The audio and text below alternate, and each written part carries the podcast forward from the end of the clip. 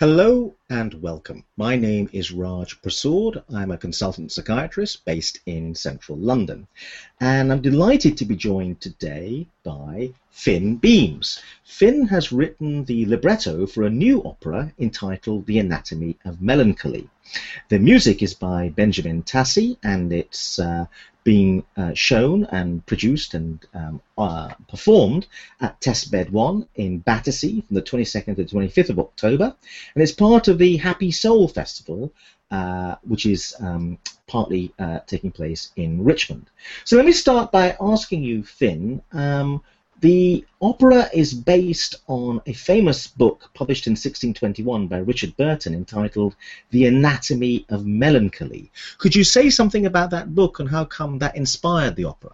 Yes, I think um, the book is to be uh, respected in, in many ways, and one of them is its attempt at a kind of exhaustive approach to compiling and collating everything that Richard Burton could find about Robert Burton. Sorry, that's an easy mistake to make. Um, he could find that people have written down and thought about mental health, and he does so in an extremely creative, often very literary way, and also in a long-winded way. I mean, the the there are a few editions you can get these days, but it can be up to 1500 pages long, um, and so there's a lot in there which is tough to wade through, and of course you're wading through 400 year old words. Um, but it seems to me that there's um, a very valuable approach to making inquiries about the human mind and brain and body, um, which you don't always see in, in modern psychiatry or in modern literature. Um, so it's an entertaining book, but also I think it has some some lessons still still worth learning. And could you say something more about those lessons that you think are still worth learning? Well, I think there's something about the the way he ties together pieces of information and the ways in which mood is is perceived as a phenomenon. It's, I mean, in in particular, uh, in something that's very explicitly and strongly present in our opera is the idea of the four humours, which of course, um, is an idea that has counterparts in many schools of medicine um, throughout time and across the world. But the idea of balance that comes through when you're thinking about the four humours, I think is very useful. But also, I think um, a, a, creative approach to thinking about the mind is is hugely important. And while he's exploring melancholy, his subject matter, he explores it extremely creatively. I mean, the first thing you get in the book is is a poem, and he doesn't take just um, academic or scientific examples or or previous inquiries. He he's also looking at literature. He's got an extremely wide scope about places that you might look where you can um, learn something about the way that you feel things. And I uh, I guess I connect with that. It sounds like you're saying that you think that the problem with modern medical practice or modern psychotherapeutic practice, or just the way that we deal with depression in generally, lacks a certain creativity. I don't know if I could make that generalization. I think certainly a lot of people that I've spoken to feel a lack of creativity. Um, you know, in particular instances in their experience. I think I, I was an event at an event recently talking, which was you know about art and psychiatry and art therapy, and uh, of course there are widely practiced and established uh, methods of treatment which which use creativity in brilliant ways. I think that that modern psychiatry can can look towards curing conditions rather than maintaining conditions, and and the idea of eradicating totally or preventing moods um, or seeing them as wholly negative things. I mean, I've had very interesting conversations recently with um, a violinist, for example, who who is depressed but finds the idea that that uh, low mood is is wholly negative or wholly unproductive or wholly um, irrelevant to the human experience. It, it, it, the violinist doesn't think that's a helpful idea. Exactly. So that so the idea that including um, melancholy. I mean, this is uh, so now we're sort of in an area of, of uh, it becomes problematic because Burton was talking about melancholy, and we don't really use that phrase anymore to mean what perhaps uh, he would have meant had he been writing today. I think uh, melancholy incorporates a lot of moods and states of mind, which which we which we may we maybe have a narrow view. I mean, um, clinical depression maybe fits in somewhere to what Burton thinks about melancholy, but I'm not sure that we have melancholy as a as as a way of understanding how we feel. It, it, it's a very it's I mean it's a highly literary mood, isn't it? It's a it's a sort of poetic way of feeling low. I think in our interpretation of it now, but um, 400 years ago, I think it was something slightly more expansive. So, if people come along to this opera, could you say a little bit about what they're going to experience? Uh, sure. So, uh, we have six singers, an actor, eight musicians. We have some live video art. Um, and uh, the situation is extremely simple, actually, and there's, um, there's not a huge narrative arc. Um, I'm I, I'm not as a director and as a opera and theatre maker. I'm not hugely interested in narrative being the only way of telling a story. Uh, but there is a there is a clear situation which develops somewhat, um, and that centres around a young man who is depressed. His father, who is a scientist, and um, his grandmother, who is a great reader of books um, and has read a lot of books, but in particular The Anatomy of Melancholy and also The Sorrows of Young Werther, which is a novel by Goethe, written in the uh, late 1700s, mid to late 1700s. So it sounds like this opera was partly uh, written out of your own experiences of depression. Yes, I'd say that's to a certain extent true. I mean, I'm I haven't um, I, have experienced very low, low moods, um, sometimes seemingly uh, irrationally and, and without being able to do much about them. I haven't received a diagnosis of depression. Um, I mean, I'd be interested to know, of course, uh, what such diagnosis might come my way. But um, uh, I have I have been interested in the representation of depression in in art, particularly in, in theatre and opera, for quite a long time. And actually, I, I had made a few previous operas about rather different things, and um, began to notice that that depression, in one way or another, was was a common theme uh, among the characters that I was creating, um, and also to an extent, the opera uh, incorporates not explicitly, um, not even anecdotally really, but incorporates the input of many other people who have experienced depression and um, anxiety and, and several other um, other conditions. And through a series of workshops that I've been running um, at a few places, one in particular called the Dragon Cafe, which happens in Borough in London, which is an absolutely brilliant uh, mental health service, which happens every Monday.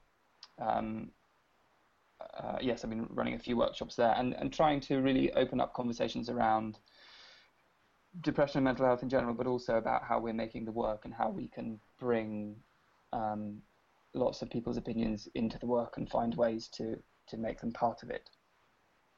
You've collaborated um, with Professor Jonathan Flint, head of the Psychiatric Genetics Group at the Wellcome Trust Center for Human Genetics. Tell us a bit about that collaboration. So um, that goes back uh, somewhere between 18 months and two years.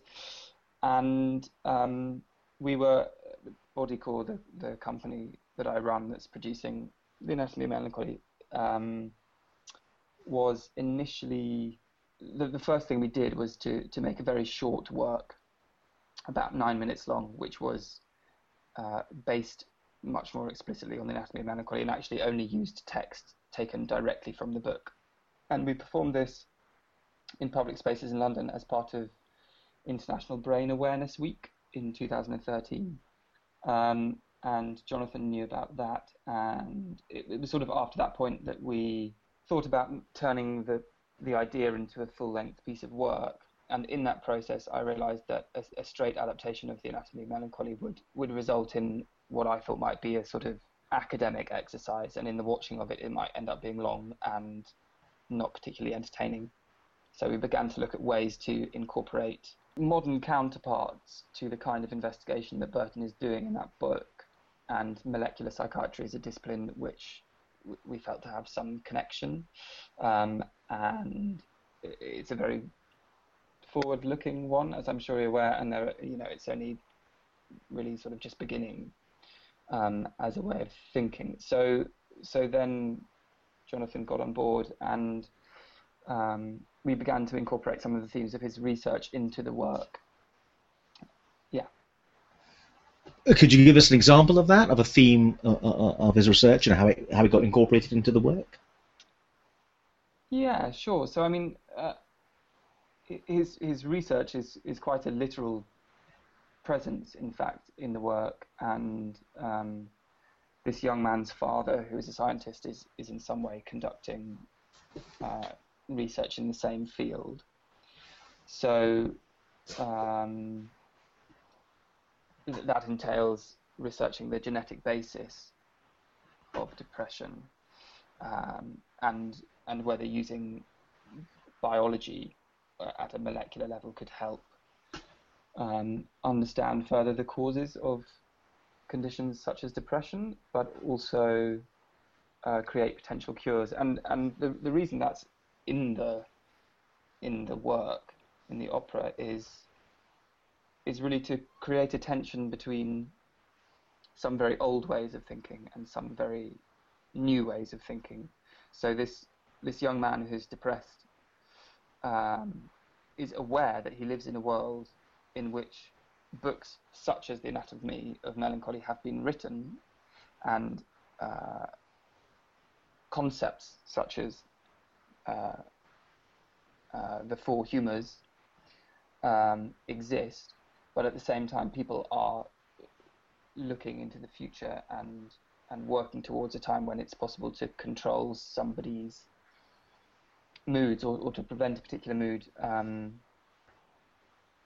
using biology. So uh, that's the reason that it's there, and it's and it's sort of to to imagine what that experience might be. What is the depressed experience when when you feel part of a a progression, part of uh, when you're living in a world which is um, discovering more and changing what it thinks.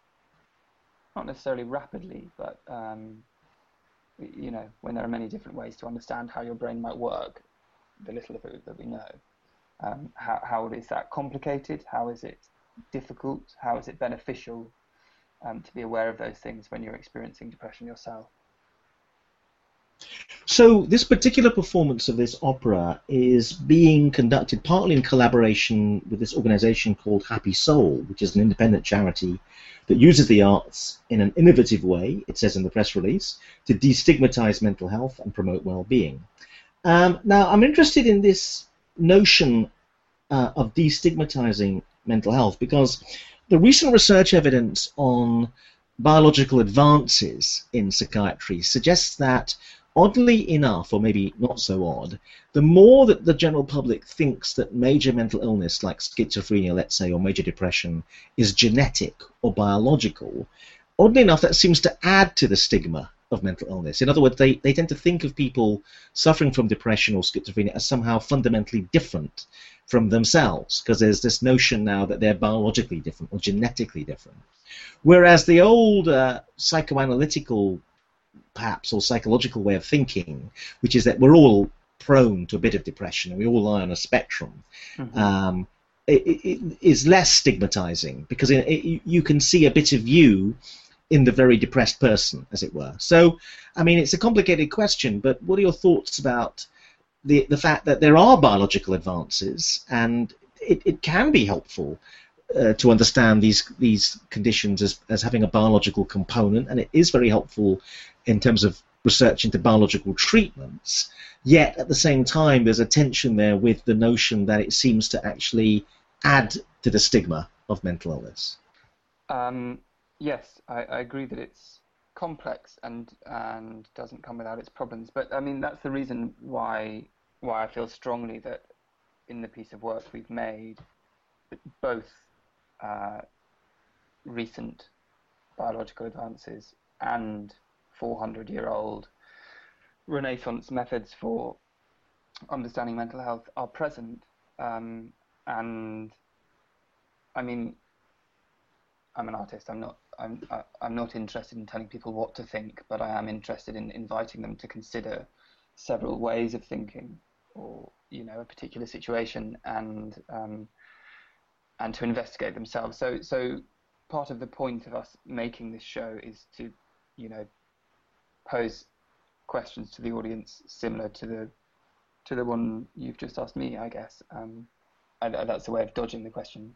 Um, well, the, the, question may not have an answer or an easy answer, but I'm interested in the fact that um, it's unusual for people on the more artistic side of understanding depression to embrace quite as fully as you appear to have done the biological genetic side.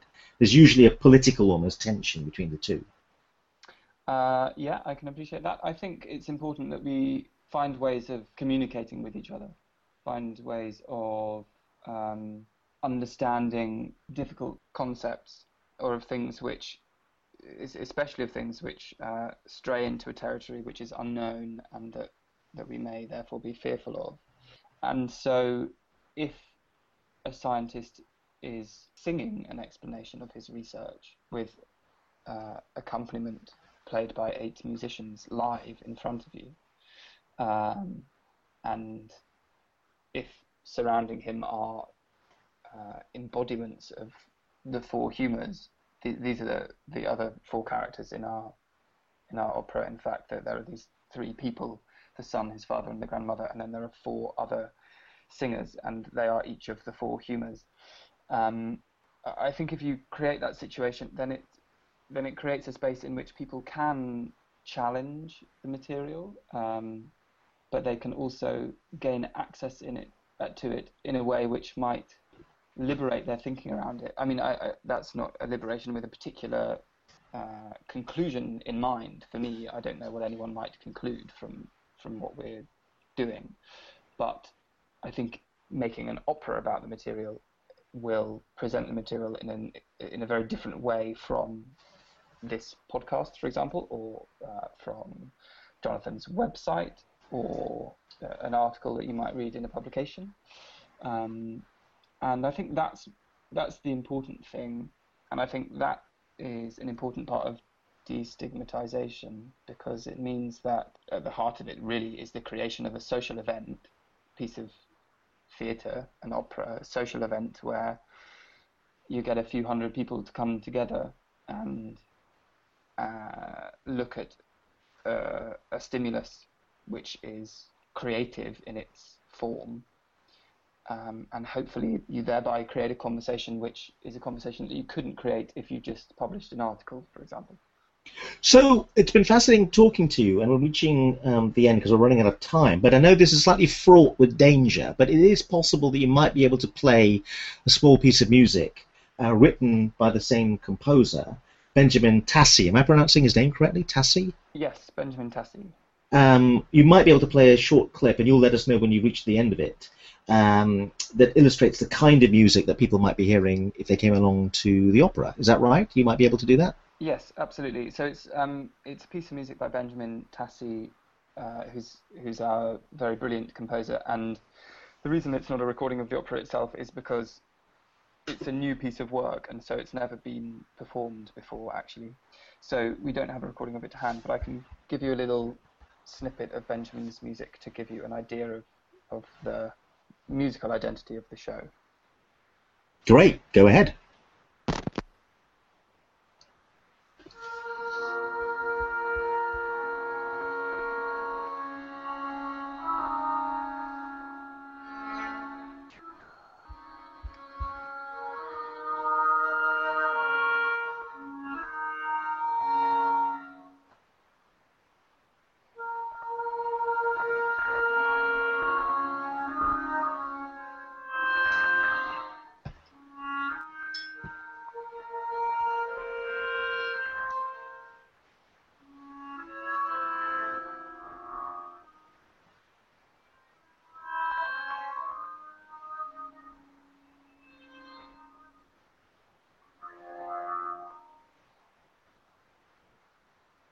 Uh, there we go. Well, that was very powerful. Um, I suppose people have to brace themselves that your your opera is not a, an attempt to jolly people along, but to confront uh, the reality and various experiences that arise out of depression. Yeah, absolutely. I think it's.